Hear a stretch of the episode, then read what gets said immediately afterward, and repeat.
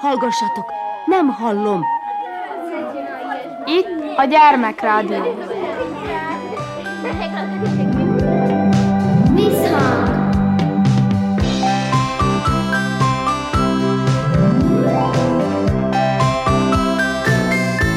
Visszhang! Visszhang! Sziasztok! Kornács Erika vagyok, szeretettel üdvözöllek benneteket. Hallottatok-e Németh István Vadalma című regényéről? A Vadalma a falun nyaraló városi kisfiú élménybeszámolója. A szerző felteszi a kérdést, mivé válhatott csaknem fél évszázad leforgása alatt a Vadalma lapjain megjelenített világ. Kérdésére ti gyerekek fogjátok megadni a választ, ha elolvassátok a könyvet, vagy meghallgatjátok a gyermekműsort, amelyben Raffai Ágnes enged majd betekintést a gyermekregény csodálatos világába. Tartsatok velünk! Első besz. Gyengébbet kedvéért első számú beszámoló. Szia, Pók! Karacsa való bevonuláson pedig így történt. Pöllénél mindenki kiszállt. Tovább nem megy a vonat, ez a végállomás. Splitben láthattál ilyet, csak a pöllei jóval kisebb, és nem olyan jelentős. Itt csak egy kis bakterház van, ahogy a karacsiak mondják, és a sínek vége föl van perdítve. A vonatban összeismerkedtem egy Virág Viszter nevű, félszemű emberrel. Mindjárt pártfogásába vett engem, és elmondta, hogy az ő legénykorában nem volt itt végállomás. A síneket akkor perdítették fel, amikor vége lett az első háborúnak, és a vonatok nem mehettek tovább, mert szomszédságba kerültünk a románokkal. Alighanem így mondta a Viszter bácsi. És mondott még mást is, de én ezt nem értettem. Bosszant, hogy nem mindent értek meg abból, amit a felnőttek elpöntyögnek. Te még ezt úgy se érted, mondják, de azért hajtják a magukét. Ezt csak itt tapasztaltam, otthon nem mondanak semmit, mindig csak kérdeznek. Te is tudod. Viszter bácsi Újvidéktől Karacsig többet mesélt nekem, mint apa egész esztendőben. Még azt is elmondta töviről hegyire, hogy ismerkedett meg egyszer egy igazi hóhérral. Pedig nem is kérdeztem. Apától szívesen megkérdeznék néha egyet-mást, de félek, hogy hallgatna. Ezért nem is firtatom a múltat. Viszter bácsit mindjárt megszerettem. Őt mindenki így szólítja, de az írásos neve Szilveszter. Elárulta, hogy pézsmapatkányvadász. De nem puskával dolgozik, hanem ásóval. Mert ezek a pézsmapatkányok a föld alatt élnek, úgy kell őket onnan kiásni. Megígérte, hogy ha egyszer a téli szünetben eljövök Karacsra, kivisz magával a Sósérre, mert ott tanyáznak a pézsmák, és csak télen lehet rájuk vadászni, mert akkor jó a bundájuk. Kár, hogy a pézsmákról nem tanultunk a természetrajzórán, mert akkor tudnám, hogy milyenek. Viszter bácsit viszont resteltem foggatni e felől, a városiakról magas véleménye van. Ő még sodorja és nyálazza a cigarettát, mint a legtöbb karacsi, meg köpköd nagyokat. No, ez az utóbbi nem nyerte meg a tetszésemet, de köpköd Tamás bácsi is, akihez igyekszem. Apád, miféle ember? kérdezte Viszter bácsi még a vonatban. Jó ember, mondtam zavartan. No, nem úgy gondolom, hanem mi a mestersége? Orvos? No, akkor neki nem kell lapockokra vadászni. Néha horgászik, mondtam. Legyintett, de nem szólt rá semmit. Ott hagytam abba, hogy Pöllénél leszálltunk a vonatról. A bakterház előtt már várt ránk a Noé bárkája, egy ókori busz, de én megörültem neki, mint régi ismerősnek. Tavaly nyáron is ez várt, még a sofőrje is ugyanaz.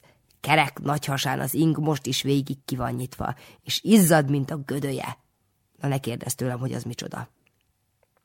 Viszter bácsi megragadta a kezem, és húzott előre. Csak nagy nehezen tudtunk befurakodni. Akik nem fértek föl, öklükkel zörgették a busz oldalát, és olyanokat mondtak a sofőrnek, hogy még neked sem merem leírni. De ő csak mosolygott. Majd begyújtotta a motort, és döcögve elindultunk Karacs felé. Jól megfürödtünk a porban és a verejtékben, mire bevászorogtunk a faluba. Ott meg mindjárt Ilka néni csókjaiban fürödtem meg, mert ő természetesen várt a busznál. Értó összenyálazott, illetve lenyelte a képemről az útporát meg az izzadságot. A falusi asszonyok mind ilyenek. Falják a gyerekeket. Köztünk maradjon, elég gusztustalanok ebből a szempontból, de hát mit tehetsz ellenük? Mikor Viszter bácsi átadott Ilka néninek, megígértette velem, hogy egy délután meglátogatom. Van sok málnája, mondta, de lehet, hogy egy nyuszit is ad ajándékba. Nyújtotta a kezét, Ilka néni megbökött, hogy csapjak a tenyerébe, úgy is tettem, és ez Viszter bácsinak nagyon tetszett.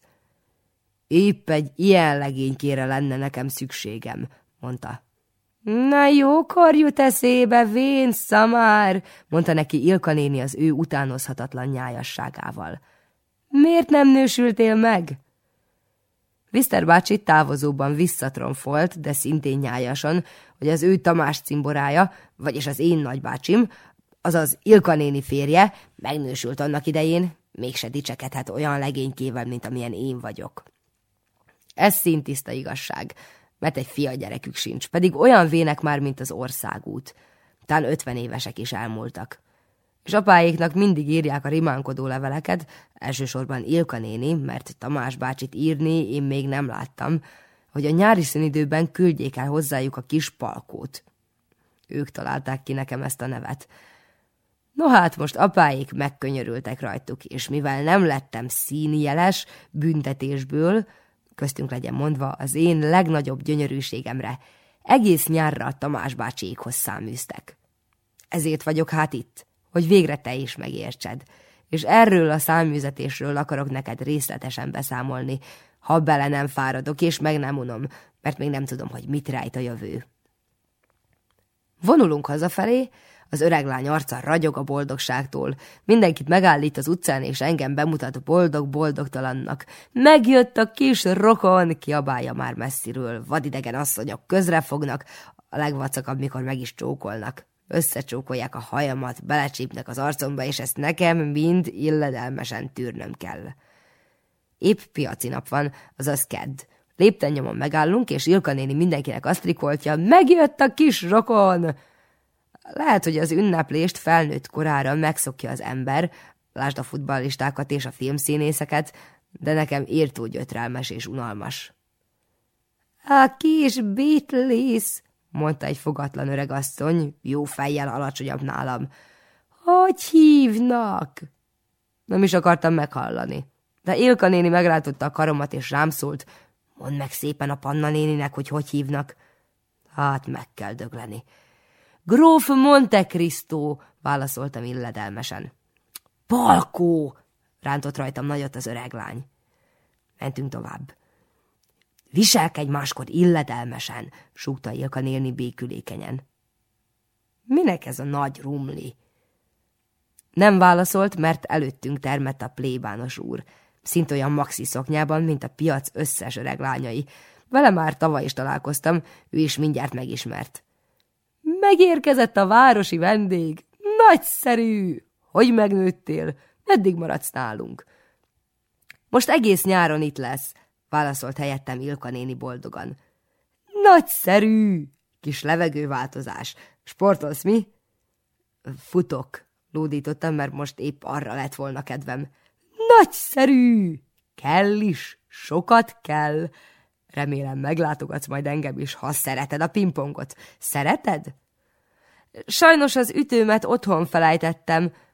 Vártam, hogy erre is nagyszerűzni fog, ehelyett gyöngéden megsimogatta az arcomat. Nézzél majd be hozzám a parókiára. Van ütő is, és minden, fiúk is. Délután mindig nyitva van a kiskapu. Majd, ha nagyon unatkozol, jó? Megígértem, hogy föl fogom keresni, ha már fiúk is vannak. A fiúkat szeretem. Máskor ne köszönj a plébános úrnak, hogy csókolom, torgált meg Ilka néni, mikor tovább mentünk. Végre átvergődtünk a piaci nyüzsgésen, nem kellett minden eperfánál megállni. Neki hogy kell köszönni? Nem tudod? Nem. Apádat kéne jól összeszidnom ezért is, mondta duzzogva. Dicsértessék a Jézus Krisztus. Így. Hosszú. micsoda a hosszú? Dicsértessék a Jézus Krisztus! Mindjárt kapsz egy nyaklevest, hogy mondhatsz ilyet? Magának nem hosszú. Kihűl a hasam, amíg végigmondom. Te pogány fajzat, te! Meg kell adni mindenkinek a tiszteletet, érted? Értem. No hát akkor, Tamás bátyád már biztos kinnál a kiskapuban, az éjjel nem bírt el aludni, annyira várt már. Délután mentek ki a határba ürgét önteni. Várd vele, hogy te is ott lehess. Ne kelljen külön mondani, hogy csókolj neki kezet, na! Kövéreprekkel volt megterítve a gyalogjárda. Rajtuk taposva kapaszkodtunk fel a dombra. Már messziről megláttam Tamás bácsit a kiskapuban, csak ugyan várt. Ugyanaz a fél lábszárig érő bő, foltos nadrág volt rajta, mint tavaly nyáron, amikor csak 3 napig voltam náluk vendégségben. Most 2 teljes hónapom van, hurrá! Kiszakítottam a kezem Ilka néni kezéből, és futottam Tamás bácsi elé. Nem is tudom neked megmondani, tisztelt Pók, milyen öröm ez. Futni valaki felé, akit szeretünk. Apa engem mindig otthon talál, és sose szalad felém. Leteszi a táskáját, és csak úgy illendőségből megkérdezi, mi újság, Ati, az iskolában? Erre én azt válaszolom, ma nem feleltem, és kész. Bekapja a levest, és már bújik is az újságba. Ennyi. Nagy ünnep, hogyha megkérdezi, vannak problémáid? Sajnos vannak, mert a magyar tanár megőrült. Leíratja velünk a házi olvasmányunk tartalmát, most épp a légy jó, mint haláligét. Fejezetenként. De ezt nem adom elő apának. Megtiltotta, hogy panaszkodjam. Panaszkodás a gyöngék mencsvára. Lehet, hogy nem így mondta, az már régen volt. Itt más. Tamás bácsi nem érdeklődik a problémáim felől, és nem olvas újságot. Viszont feltolt a homlokán a zsíros kalapot, és megrezzent a bajsza. Megjöttél, fiú? Megcsókoltam a kezét, az öreg lány utasítása szerint. Nem kívánom én ezt, mondta, de azért végig simította a frizurámat. Aztán kinyitotta a kiskaput, és maga előtt beengedett az udvarba. Viola odaugrott hozzám, vakkantott egyet, majd pedig körözni kezdett az udvaron, mint az őrült.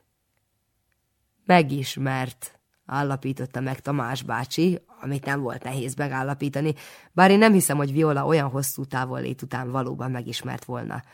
De az áll, hogy mindenki örült. Nem tudom, meddig tart majd. Előre semmit se lehet tudni. Ledobtam a batyumat, vagyis a kék utazó zsákot, és beszaladtam az istálóba, hogy megvannak-e még a kulák meg a hóka. Épp 10 óra isztak. Ha itt lennél, azt mondanám, hogy szagold meg a gerincük végét.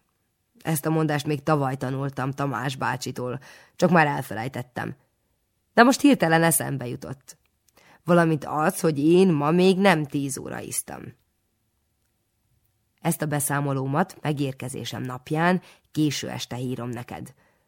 Már túl vagyunk az ürgeöntésen, de erről és arról, ami még jön, ami még előttem is titok, más alkalommal számolok be. Mert Ilka néni már a söprűnyelet emlegeti, ha rögtön nem hagyom abba az írást, és nem vonulok nyugovóra, ki a gangra, a suba alá, Tamás bácsi mellé.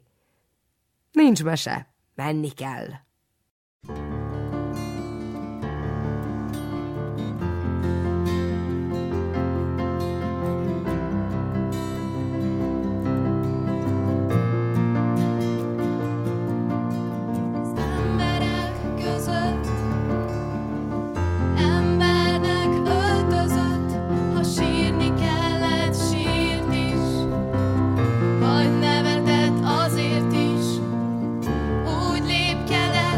Further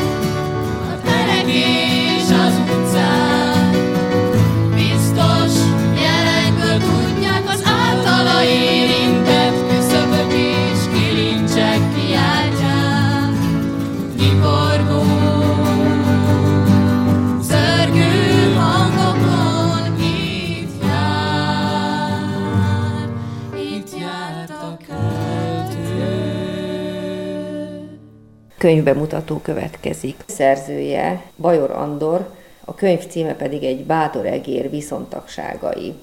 Csíkszeredán adták ki 2006-ban. A főhőse Cincogó Felícián, gondolhatjátok, hogy egy ilyen névnek ki lehet a gazdája. Halljuk azonban a bevezető levelet, amelynek címe Cincogó Felícián levele az olvasókhoz. Az utóbbi esztendőkben számos kalandos könyvet, képregényt és történetet helyeztek el a könyvesboltok raktárában. Ezeknek csak egy részén rágtam át magamat, de ennyiből is rájöttem, hogy vannak írók, akik nem jártak mindig ott, ahol éppen írják. Én magam igen sokat utaztam. Elmentem Afrikába egy ládában. Jártam Ementálban és Trapiston sajtpapírok között, továbbá megfordultam a Kanári, a Rigó meg a Pingvin szigeteken, ahová madáreleséget szállítottunk, főleg a téli hónapokban. Sokáig nem gondoltam arra, hogy elbeszéljem kalandjaimat. De a könyvtárokban végzett tanulmányaim felbátorítottak, no meg barátaim is arra biztattak, hogy meséljem el utazásaim történetét a világ okulására. Ebben a véletlen is segítségemre volt. Már évek óta egy földél alatt lakom egy egyénnel, aki valami rokon szakmában dolgozik. Éjszakánként, amíg én a szekrény oldalát rágom, ő egy fényes és hegyes agyart húz elő a kabátjából, és azzal próbálja a papírosokat kiukasztani. Sajnos nincs elég türelme hozzá. Csak hozzáér az agyarával a papíroshoz, azután végig száguld, és újabb papírosba kezd. Holott jeles osztályzatú egér lehetne, fele annyi fáradtsággal. Az illető egyénnel egyességet kötöttem, hogy ő összerág egy köteg papírt, és a rágáson keresztül majd kiviláglik utazásaim története. Hát rágni azt rágott, de nincs sok köszönet benne. Egyik lapot rágta másik után, éppen csak egy kicsit rágcsálta, s már esett is neki a következőnek. És ahogy látom, sehol egy becsületes harapás, egy lyuk a sok papíron. Így aztán nem tudom, miként világlik ki az utazásaim története, amikor az egész könyv tele van papírral. Én nem így képzeltem el ezt a könyvet. Úgy képzeltem, sok-sok lyuk lesz benne, mint a sajtban. Egyik lyuknak hajó alakja lesz, a másiknak medve alakja, a harmadik meg olyan lesz, mint egy hableány, mert akkor csak ugyan kiviláglanék utazásaim története. De mindegy, ez a könyv most már ilyenre sikeredett. Én csak azt kérem, ha már a könyvírója elmulasztotta, legalább az rágja meg erősen a lapokat, aki elolvassa. Ehhez jó egészséget, sajtot és fogakat kívánok. Cincogó Felícián.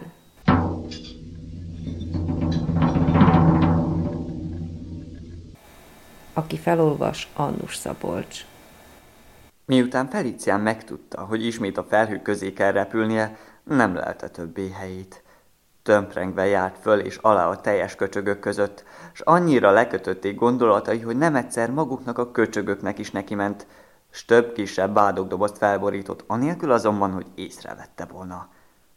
Ezt az árjárást egy tudóstól leste el, aki mindig így sétált, amikor föl akar találni valamit, s mire a találmány eszébe jutott, az összes székeket és asztalokat földöntötte, s így találmányát minden alkalommal a falra írta fel. Felícián addig járt föl és alá a tudós nyomdokain, míg nem hirtelen merész találmány fogalmazódott meg a fejében. Ez a találmány pedig nem volt más, mint a repülőgép. A csodálatos szerkezet, mely inkább lezuhan, de nem hagyja cserben gazdáját. Felícián lelkesen gondolt arra, hogy repülőgépet fog készíteni, melynek segítségével kivívja a város lakóinak megbecsülését, nem különben pedig a levegőbe is föl tud vele emelkedni. Délutánra már Felíciánnál volt a legszükségesebb alkatrész. 2 szárny, egy pótszárny, egy gyönyörű lila színű kormánykerék, amelyekre apró törpék, zsiráfok és narancsfák voltak ráfestve. Felícián egész nap dolgozott, és siker is koronázta fáradozását, mert a repülőgép hamarosan elkészült. Reggel 6-kor talpra ugrott, megmosakodott, azután az utcára tolt a gépét. Óriási üdvrivalgás fogadta Felíciánt és repülőgépét, A tűzoltók lelkesen csengettek, a kéményseprők létráikkal integettek, a cukrászok pedig habcsókokat szórtak a bátor föltaláló homlokára. Az egyik sarkon egy régi ismerőst pillantott meg. Kemény tengerésztiszt volt, aki gondterhelt arccal sétált föl, alá, és pipázott. – Ő az! – ismerte föl Felícián az elveszettnek hitt hajós kapitányt. Felícián azonnal a falhoz támasztotta repülőgépét, s kitörő örömmel rohant az elveszettnek itt hajós kapitány felé. – Végre, hogy láthatom, kapitány! – kiáltotta Felícián. – Attól tartottam, midőn a fűszerszigetre léptem, hogy már nincs az élők sorában. Az elveszettnek itt hajós kapitány kivitte pipáját a szájából. Az elveszettnek itt hajós kapitány kivette pipáját a szájából. Arcán szemmel láthatólag egy könycsepp gördült végig. Némán szorította meg Felícián jobb kezét. Felícián lelkesen magyarázott. Most készülök fölszállni a levegővel, kapitány. Ha nincs jobb dolga, kérem tartson velem. Betesszük a pilótaülés mellé egy pótszéket, és ön is végignézi a környéket, valamint a macskák hadállásait. Remélem, hogy nem utasítja vissza egy régi barát szívélyes meghívását. Az elveszettnek itt hajós kapitány ismét szájába vette a pipáját, majd Felícián mellé szegődött, és gondterhelt arccal tolni kezdte a repülőgépet. Nem sokára kijött második Mirnix-Dirnix cínigén kapitány is úrrég társaságában. Megveregetti Felícián vállát. Hatalmas éhenzés rázta meg a tér minden sarkát, csak Órich pislogott nagyokat, s az ünnepség végére el is aludt. Felícián ekkor a gépbe szállt, az elveszettnek itt hajós kapitány gondterhelt arccal és pipázzal követte. Felícián ekkor a légcsavarhúzóval forgatni kezdte a légcsavart, s a gép szemlátomást fölemelkedett. Némán ült egymás mellett a két barát, Felícián kormányzott, és időnként dudálta, nemrég elveszettnek itt hajós kapitány pedig pipáját szorongatta, és gondterhelt arccal lefelé tekintett. Már a negyedik felhőt kerülték ki, amikor Felícián észrevette, hogy a nemrég elveszettnek itt hajós kapitány gondterhelt arccal a gép szárnyát nézi, és pipájával egy óriási repedés felé bök, amelyik a szárnyat égtelenítette. Éppen csak annyi idő maradt, hogy Felícián a pótszárnyat föltegye a régi helyébe. Különben nagy kellemetlenségekkel nézhettek volna farkas szemet. Nem sokára a nemrég elveszettnek itt hajós kapitány fölállott, s igen gondterhelt arccal a föld felé integetett pipájával. Felícián letekintett, és rémülten fedezte föl, hogy a föld állandóan közelebbről látszik, sőt, rettenetesen fütyöl a szél is az ablakokon és a repülőgépen támadt likakon és repedéseken. Ebből Felícián megértette, hogy most már csak a lezuhanás van hátra. – Ég áldja, kapitány! – kiáltotta Felícián a hajós kapitánynak. – Nekem innen mennem kell! Azt ajánlom, hogy ön is a legrövidebb időn belül távozzék. És azzal kinyitotta az ajtót, megigazította ejtőernyőjét, és zsupsz, kiugrott a levegő óceánjába. Annyit még látott az ajtóból, hogy a nemrég elveszettnek itt hajós kapitány rendkívül gondterhelt arccal szájába vette a pipáját, leült a pilótaszékre, és óvatos kézzel kezdi a repülőgép dudáját leszerelni. Arra azonban nem volt idő, hogy megkérdezze, mit szándékozik csinálni a dudával, mert a következő pillanatban már a nemrég elveszettnek itt hajós kapitány eltűnt a szem elől.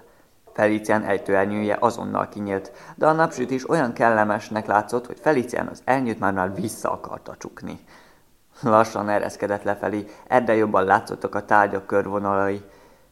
Hirtelen ilyet kiáltás hagyta el Felícián torkát. Az úttesten, amely felé lassan ereszkedett, négyes horogban egy század kandúr menetelt, vérfagyasztó énekkel, kipödrött bajusszal, s a fejükben kakastollas csákóval. Felícián éppen a század közepébe huppant. A kandúrok még a vérfagyasztó éneküket sem hagyták félbe, hanem négy szakaszt alakítva durván közrefogták Felíciánt, és mély vérfagyasztó énekszóval kísérték újabb kalandok és viszontagságok felé.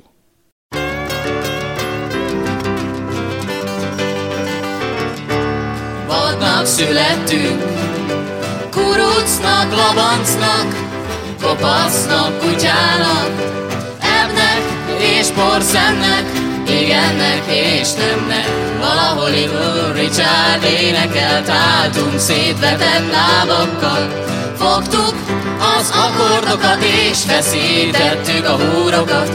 Hivatkoztunk a szerelemre és esküdöztünk a 70-es évekre. Álltunk szétvetett lábakkal a keserű sárga fényben. Egy lány haját simogatta, hosszú volt és szőke? Hidrogén szőke. Nem szeretem többé a szár, nem szeretem a köldököt, nem szeretem a trikói színét, és nem szeretem a lapockát. Elvonult a vihar, elszálltak a múzsák, elmentek messzire délre, elmentek Electric Ladylandbe. Nem szeretem többé a szád, nem szeretem a köldököt, nem szeretem a trikói színét, és nem szeretem a lapockát. Nem szeretem, ahogy tartod a ceruzát, nem szeretem többé a homlokod, a hónaljad, a szemölcsöd a hátadon.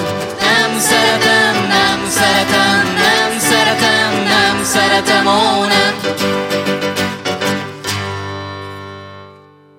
Az Adai-Zentai felállású vakkantó együttes muzsikáját hallottátok. Visszhang című műsorunk ezzel véget ért. Elkészítésében részt vett Raffai Ágnes és Annus Szabolcs. Elköszön tőletek a műsor szerkesztője, Kornács Erika. Sziasztok!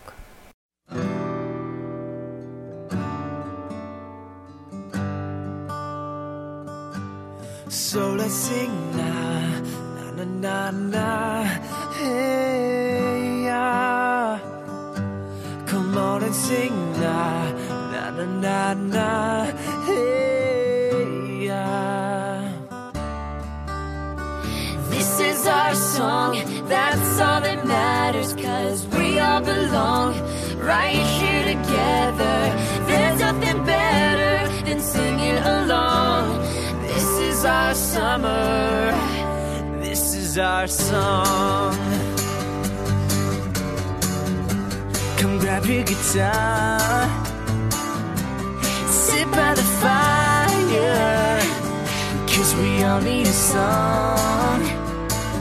When we're weary and tired, we'll sit here together and sing it out loud. This is our song, that's all that matters, 'cause we all belong right here together. There's nothing better than singing along. This is our summer, and this is our song, and this is our song, this is our song, this is our song. Come on and sing now, na na na na, hey yeah. Come on and sing now.